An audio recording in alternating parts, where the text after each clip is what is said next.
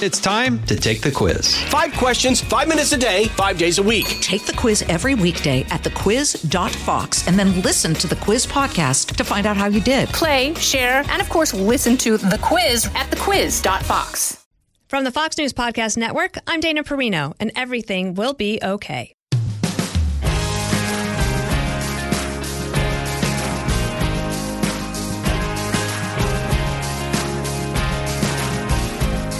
Hello, and welcome back to another episode of Everything Will Be Okay. This week, I'm joined by a highly respected judge and author who also happens to be my lovely new co host of The Five.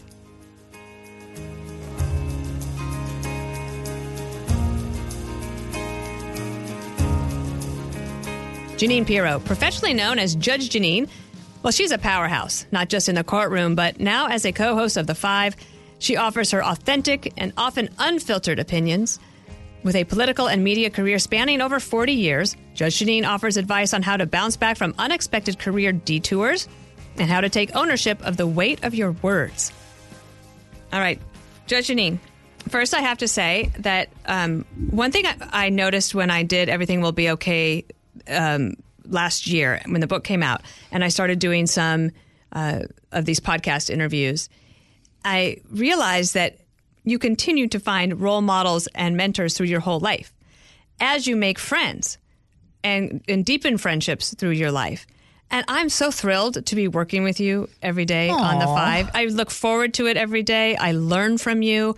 I love watching you. It's like I can't take my eyes off of you. You're so beautiful, but all the things that you say are so smart and you've got spunk and personality. And it's a pleasure, a Well, real pleasure. First of all, I must tell you that I listen to you all the time because I think you're the smartest one at the table. So, Oh. and I'm not just throwing a compliment back at you because you gave me one, but you really are. You're deep. You go, you know, some people talk about the onion and then other people take off one layer and then you're like right down to the middle layer. I gotta get down. I gotta get in there. Yeah, don't- you are in there big time. And so, no, it's been it's fun. um, it's fun both. also to um, you know we're at the table often it's three gentlemen that we're with Yep. and it's so fun because women can communicate with their eyes Indeed, we and do. we're like we just said a paragraph to each other in one look Yep. and uh, it's it's a joy it Yeah, really is yeah. so this is a podcast where i just like to talk to people about um, their amazing lives and i think that that translates in, into advice for people who Hmm. are starting out or starting over there's Hmm. a lot of people who are either uh, either quitting a job or starting a new job or thinking of a career transition you've had a few Mm-hmm. and you've done that i just i, I want to start though at the beginning because tell people where you were born and how you were brought up i read that you knew what you wanted to do from the age of six years old Yes, I always wanted to be a lawyer. I don't know. I don't know where it came from. I know that at some point in my life, I used to watch Perry Mason, and the thing about Perry Mason was that uh, I, I always wanted to be a prosecutor because I always wanted to represent the victim. But the amazing part of Perry Mason was he was a defense attorney, and you know they always had the wrong guy on trial. And as I got older, I realized that this guy Hamilton Berger, who was the DA in that long running series, uh, kept getting reelected, even though he was always prosecuting the wrong guy because the guilty guy would always sit in the back of the courtroom and, and everyone would turn around because they knew the guy not on the stand was the one who did it. But um, yeah, and, and during the course of, of my life, and I grew up in upstate New York, uh, there weren't a lot of, when I was younger, and I'm, I'm no spring chicken, there weren't a lot of uh, uh, women attorneys. In fact, the, the comments that I would get would be, well, don't you want to be a mommy? And I always thought that the two were mutually exclusive, that you could only be a mommy if you weren't a lawyer and vice versa. So um, I kind of grew up at a time when the the idea of women taking over men's roles was just, ta- or joining men in roles that they were engaged in was just beginning. And I took a lot of hits for it. Uh, I Can I rem- stop you and ask you what your parent did your parents encourage you to want to become a lawyer? Yes, they did. Right. They did. Uh, Usually, for w- successful women, you usually have that early, begin- even if you were a pioneer or it was going to be a little bit different or a little bit new, it, like your dad would say, you can do whatever you want. Yes, it, it was my dad and my mom. And, you know, my mom, her childhood was very unusual. She was the oldest of four daughters, and her parents sent her back to Lebanon, which, which I, I'm of Lebanese Christian heritage, and, and they sent her back because she was a girl. So she was born in the United States and a United States citizen, and her father fought in World War II and all that. And yet, because she was a girl, she was almost disowned and sent to live with relatives in Lebanon.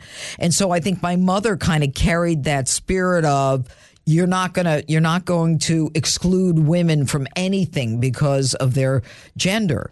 And so I had that real push from my mom who had suffered so much because she was a girl. And did she work when you were a little girl? Uh, she was a she was very beautiful. She was a model. She would go into New York City periodically and model. Uh, she was stunningly beautiful, and but that was it. I mean, you know, she wasn't educated. Mm. Uh, she spoke with an accent, and she was robbed of everything because she was a girl. My dad was a veteran. He fought in World War II, and then he ended up running a uh, a sales company that my grandfather had of trailers, mm-hmm. and so the family was in the trailer business, mm-hmm. and and it was very it was a very you know medium middle class you know it was about god and and and education.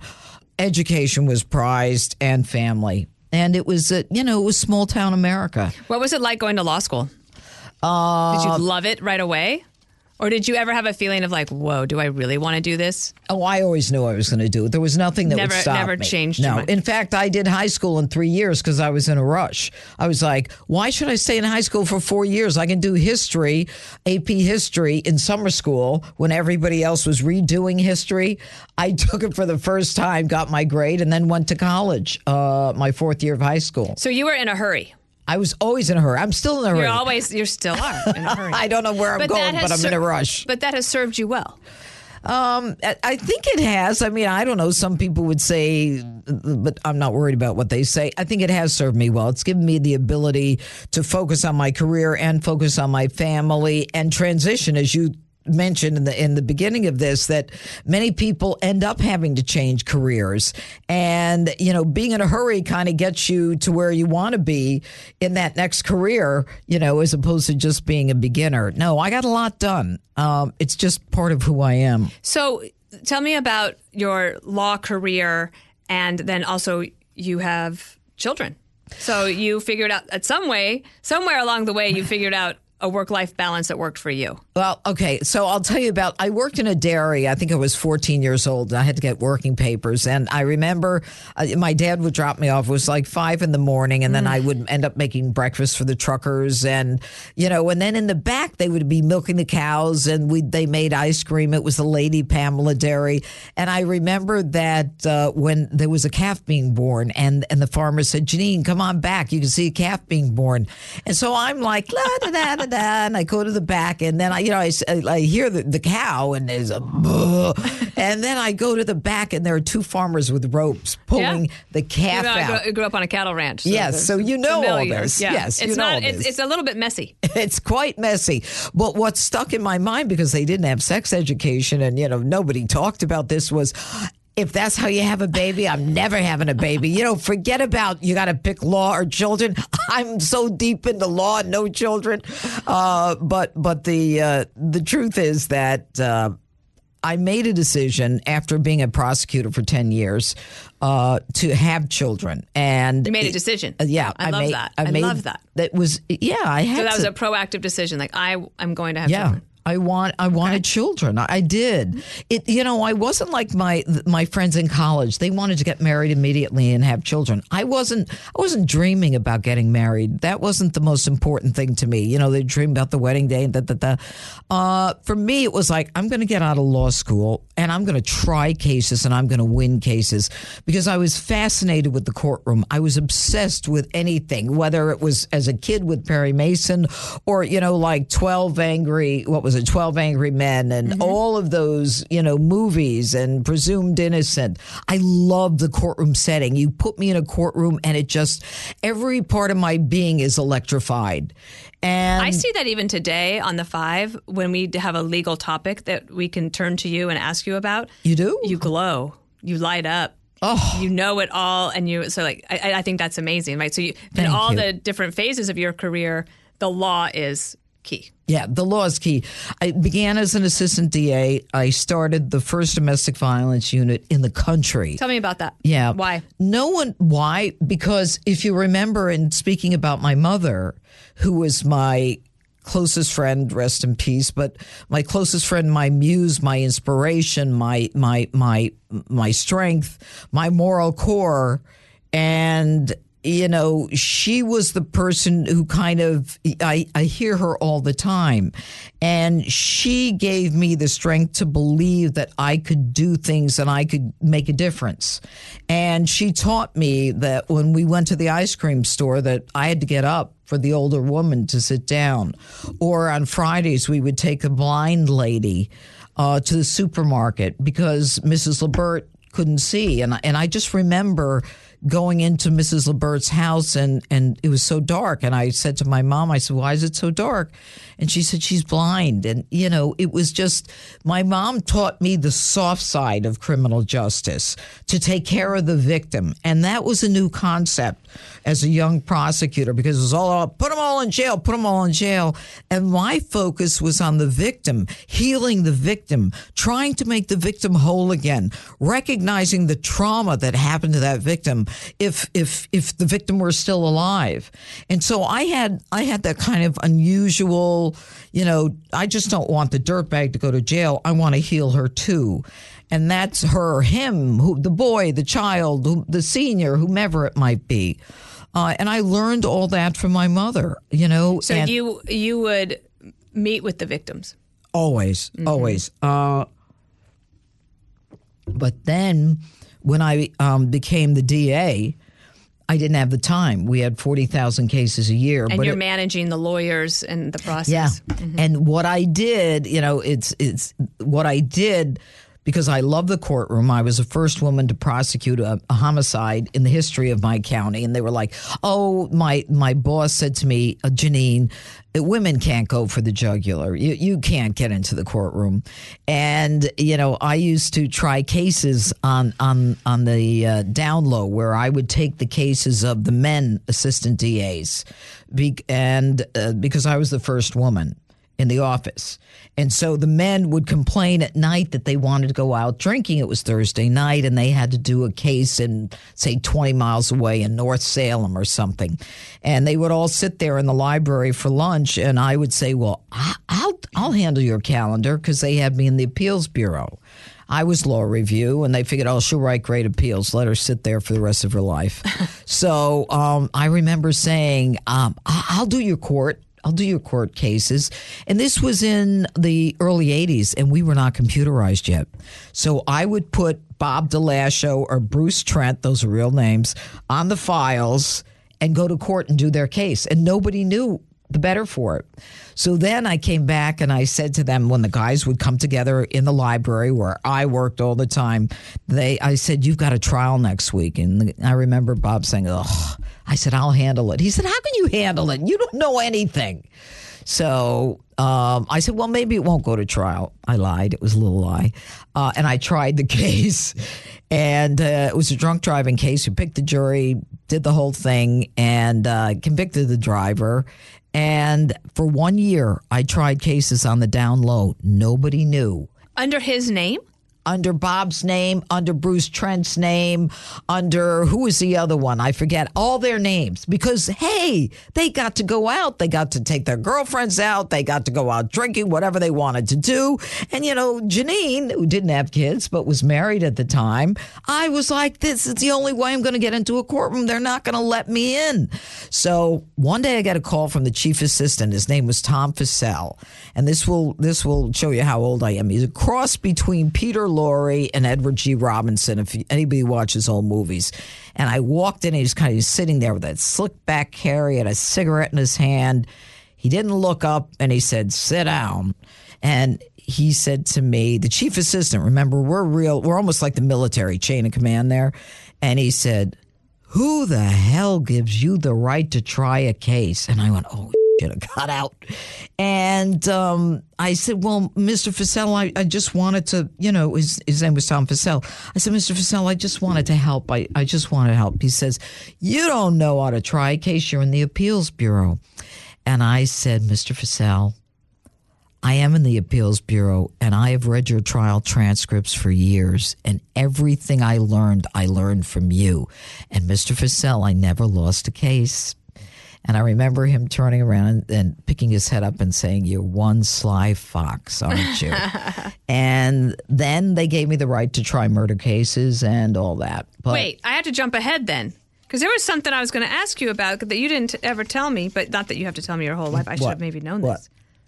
You wrote a book called Sly Fox. Mm-hmm. I didn't know you wrote novels. those are about my alter egos.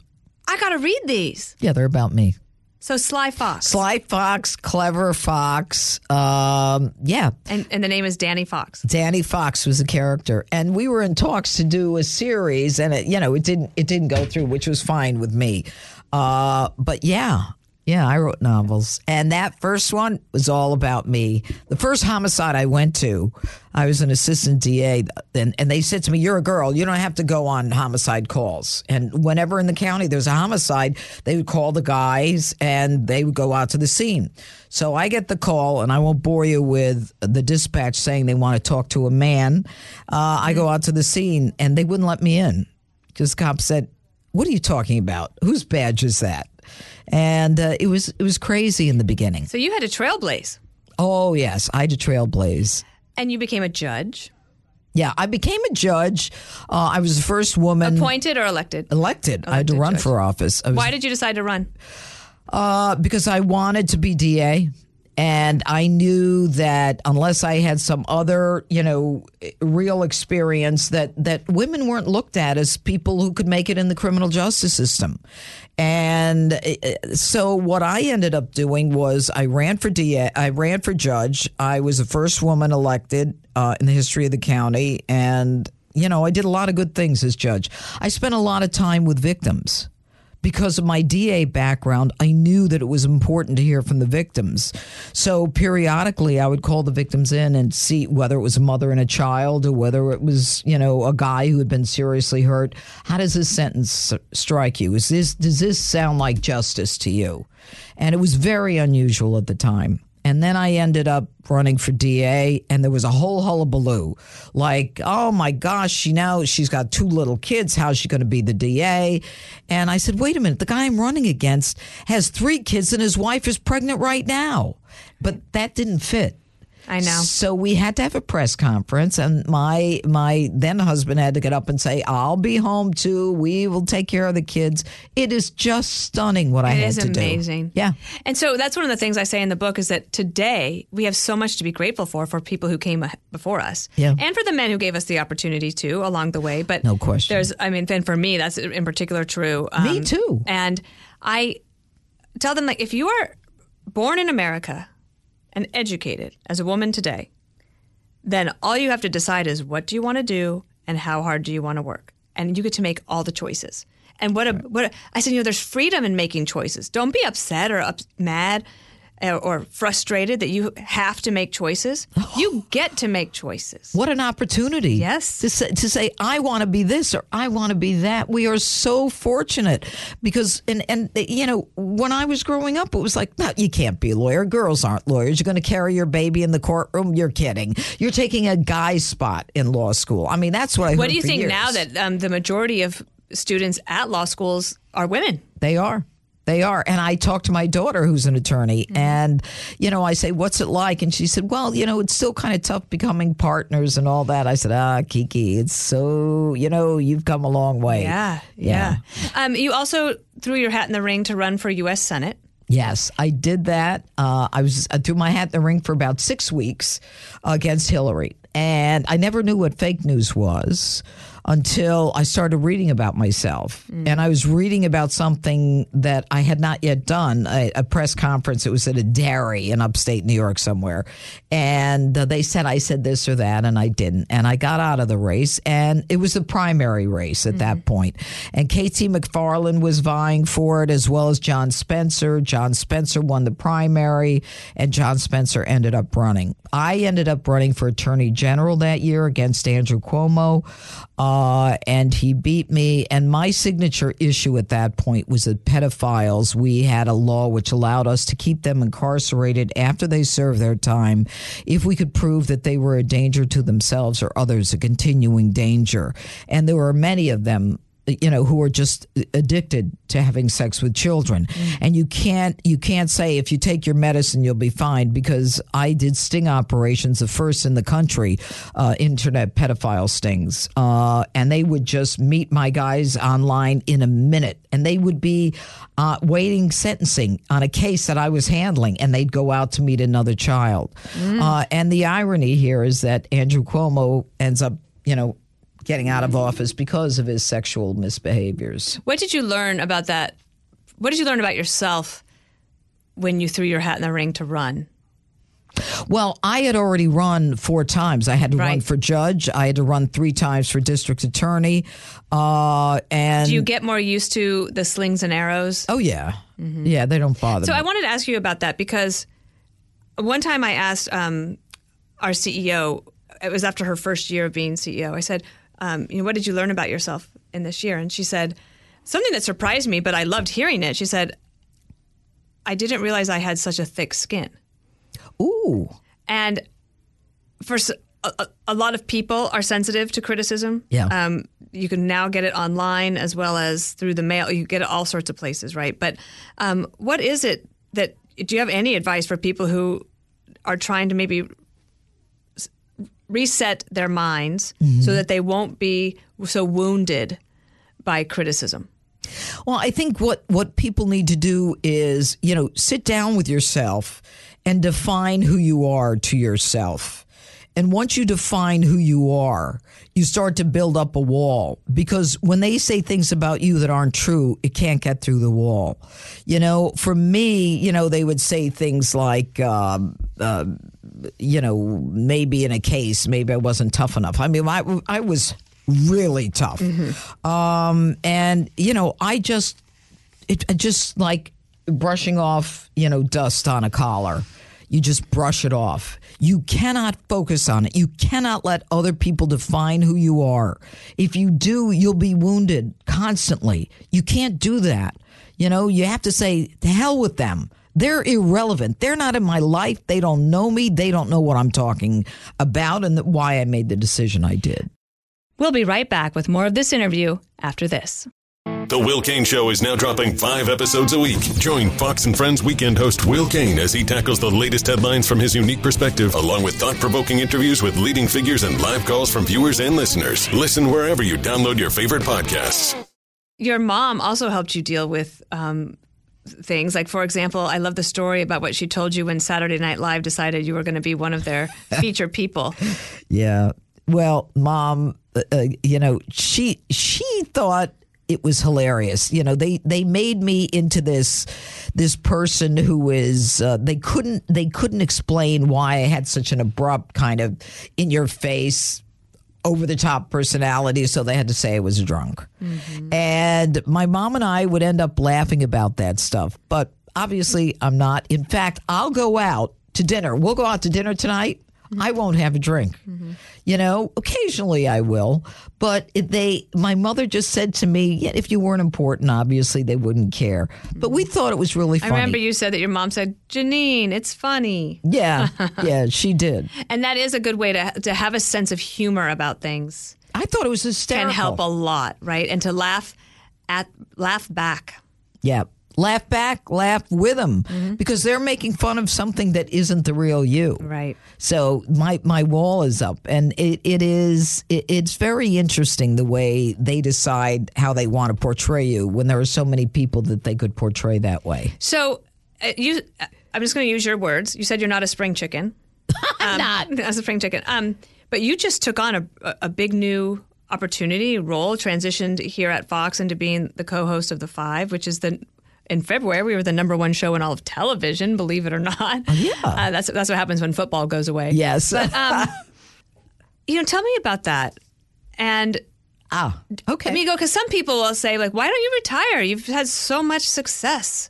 You've written books. You've been on television. You've been in movies. You've." tried the cases. You've accomplished everything that you wanted. You were a grandmother of a beautiful young boy. Like, why not take it easy? I don't know how to take it easy. If I had to get up every day and take it easy, I, I, I don't know what I would do. Look, I am I am blessed to have this opportunity. Uh, and to work five days a week, I couldn't be happier. I mean, you have to readjust some things in your life, but uh, you know, I see myself working, uh, you know, longer. Yeah. I mean, you know, I I have friends who've retired, and man, I don't want to play whatever mahjong, cards, golf, go to lunch. You know, that's not that's not me. And you know what? I mean, I've written seven books, and you know, I I could write another book. I probably will. But to me, that's not life. I want to be in the fight, and that's one of the reasons I left the bench. You know, as a judge, uh, I'm an activist. I'm a fighter. I I, I want to settle scores, and as a judge, I was basically just someone who was, you know, saying no, sustained, uh, you know, denied, objection, but and I and I couldn't wait to get back as DA, you know, because the DA was about taking care of victims. It was about settling scores. It was about making things as right as you could, and that's who I am. It's interesting because any uh, prosecutor or former prosecutor that I talk to, I'll put Trey Gowdy as an example. Yeah, it's the job they miss the most. Oh, without a doubt, being DA was the best job in the world. Mm-hmm. And I ran for office three times. I would have been elected for the fourth term, but I just term limited myself. I said, Jeanine, you've done it Go all. Do something else. Yeah, it's time to do something else. I have two other questions. One, one of the things I write about in the book is that every person, and it's geared to women, but this goes to all people. But let's just talk about women for a second. That you have to be responsible to of taking care of your health. Yeah, like that's that's a job. That is a job that you have. And I know that you have, are a survivor, a cancer survivor, mm-hmm. and you th- you think about your well-being and your health, nutrition, exercise, and sleep. We were talking about sleep on our way here. I might get more than you, but um, maybe a little bit about that in terms of all the things that you're doing, how busy you are climbing the ladder out there, young ladies but you have to remember to take care of your health. Yeah, you know, and and one of the problems when you're talking to young ladies is they think because they're young that they are uh, that they are immune to any kind of health problem. And you know, my best friend's niece is like, you know, 29, 30, and she's got breast cancer. I mean, I, I am a survivor. Uh, and I, you know, we all hate to go to the doctors, probably because we fear that they might tell us something that's not good. But when my doctor told me something that wasn't good, you know, it was it was a years long effort, um, and I was on television. Uh, doing my show, Justice with Judge Jeanine, with uh, wearing a wig. I had no eyebrows. I had no eyelashes. Um, it was a very tough time, but you know, I'm back and I'm fine, and I make sure that I, you know, get all the appointments in that I need to. And um, I, if you if you deny yourself the health, but at the same time try to make sure you look pretty, like with the hair color and the nails and this and that, it's so superficial. You've got to mm-hmm. take care of your inner health. The last thing I want to ask is, um, I, I think it's amazing how you, you're a great cook. I see you out with your friends. Uh, you went to that beautiful party the other day um, oh, yeah. down in Florida. but yeah. what do, what do you like to do for fun? For fun, um, I like to cook. I like my kids to come home. My my son's birthday was this weekend, and all his friends came by, and uh, I cooked for like I don't know, it was 22, 24 kids, and they were having a great time at my house. And my daughter came with the baby, and it was just I guess that's the fun for me now. Yeah. But I like to work out. I like I go to Soul Cycle, and um, I like working. My life is good. This is my best life right now, and I love working with you. How's that? Let's leave it there. All right. Thanks, Judge. Thanks.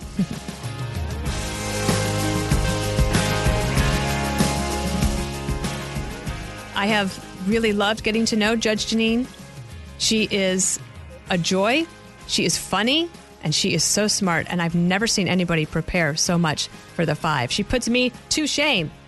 Make sure you subscribe to this series wherever you download podcasts and leave a rating and review. I'm Dana Perino. Everything will be okay.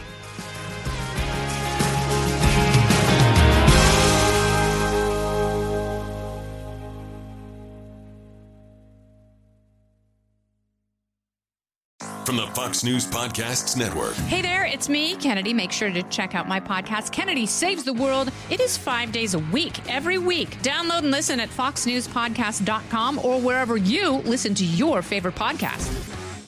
Listen to Fox News Podcast shows ad free on Fox News Podcast Plus, on Apple Podcast, Amazon Music with your Prime membership, or follow wherever you get your podcasts.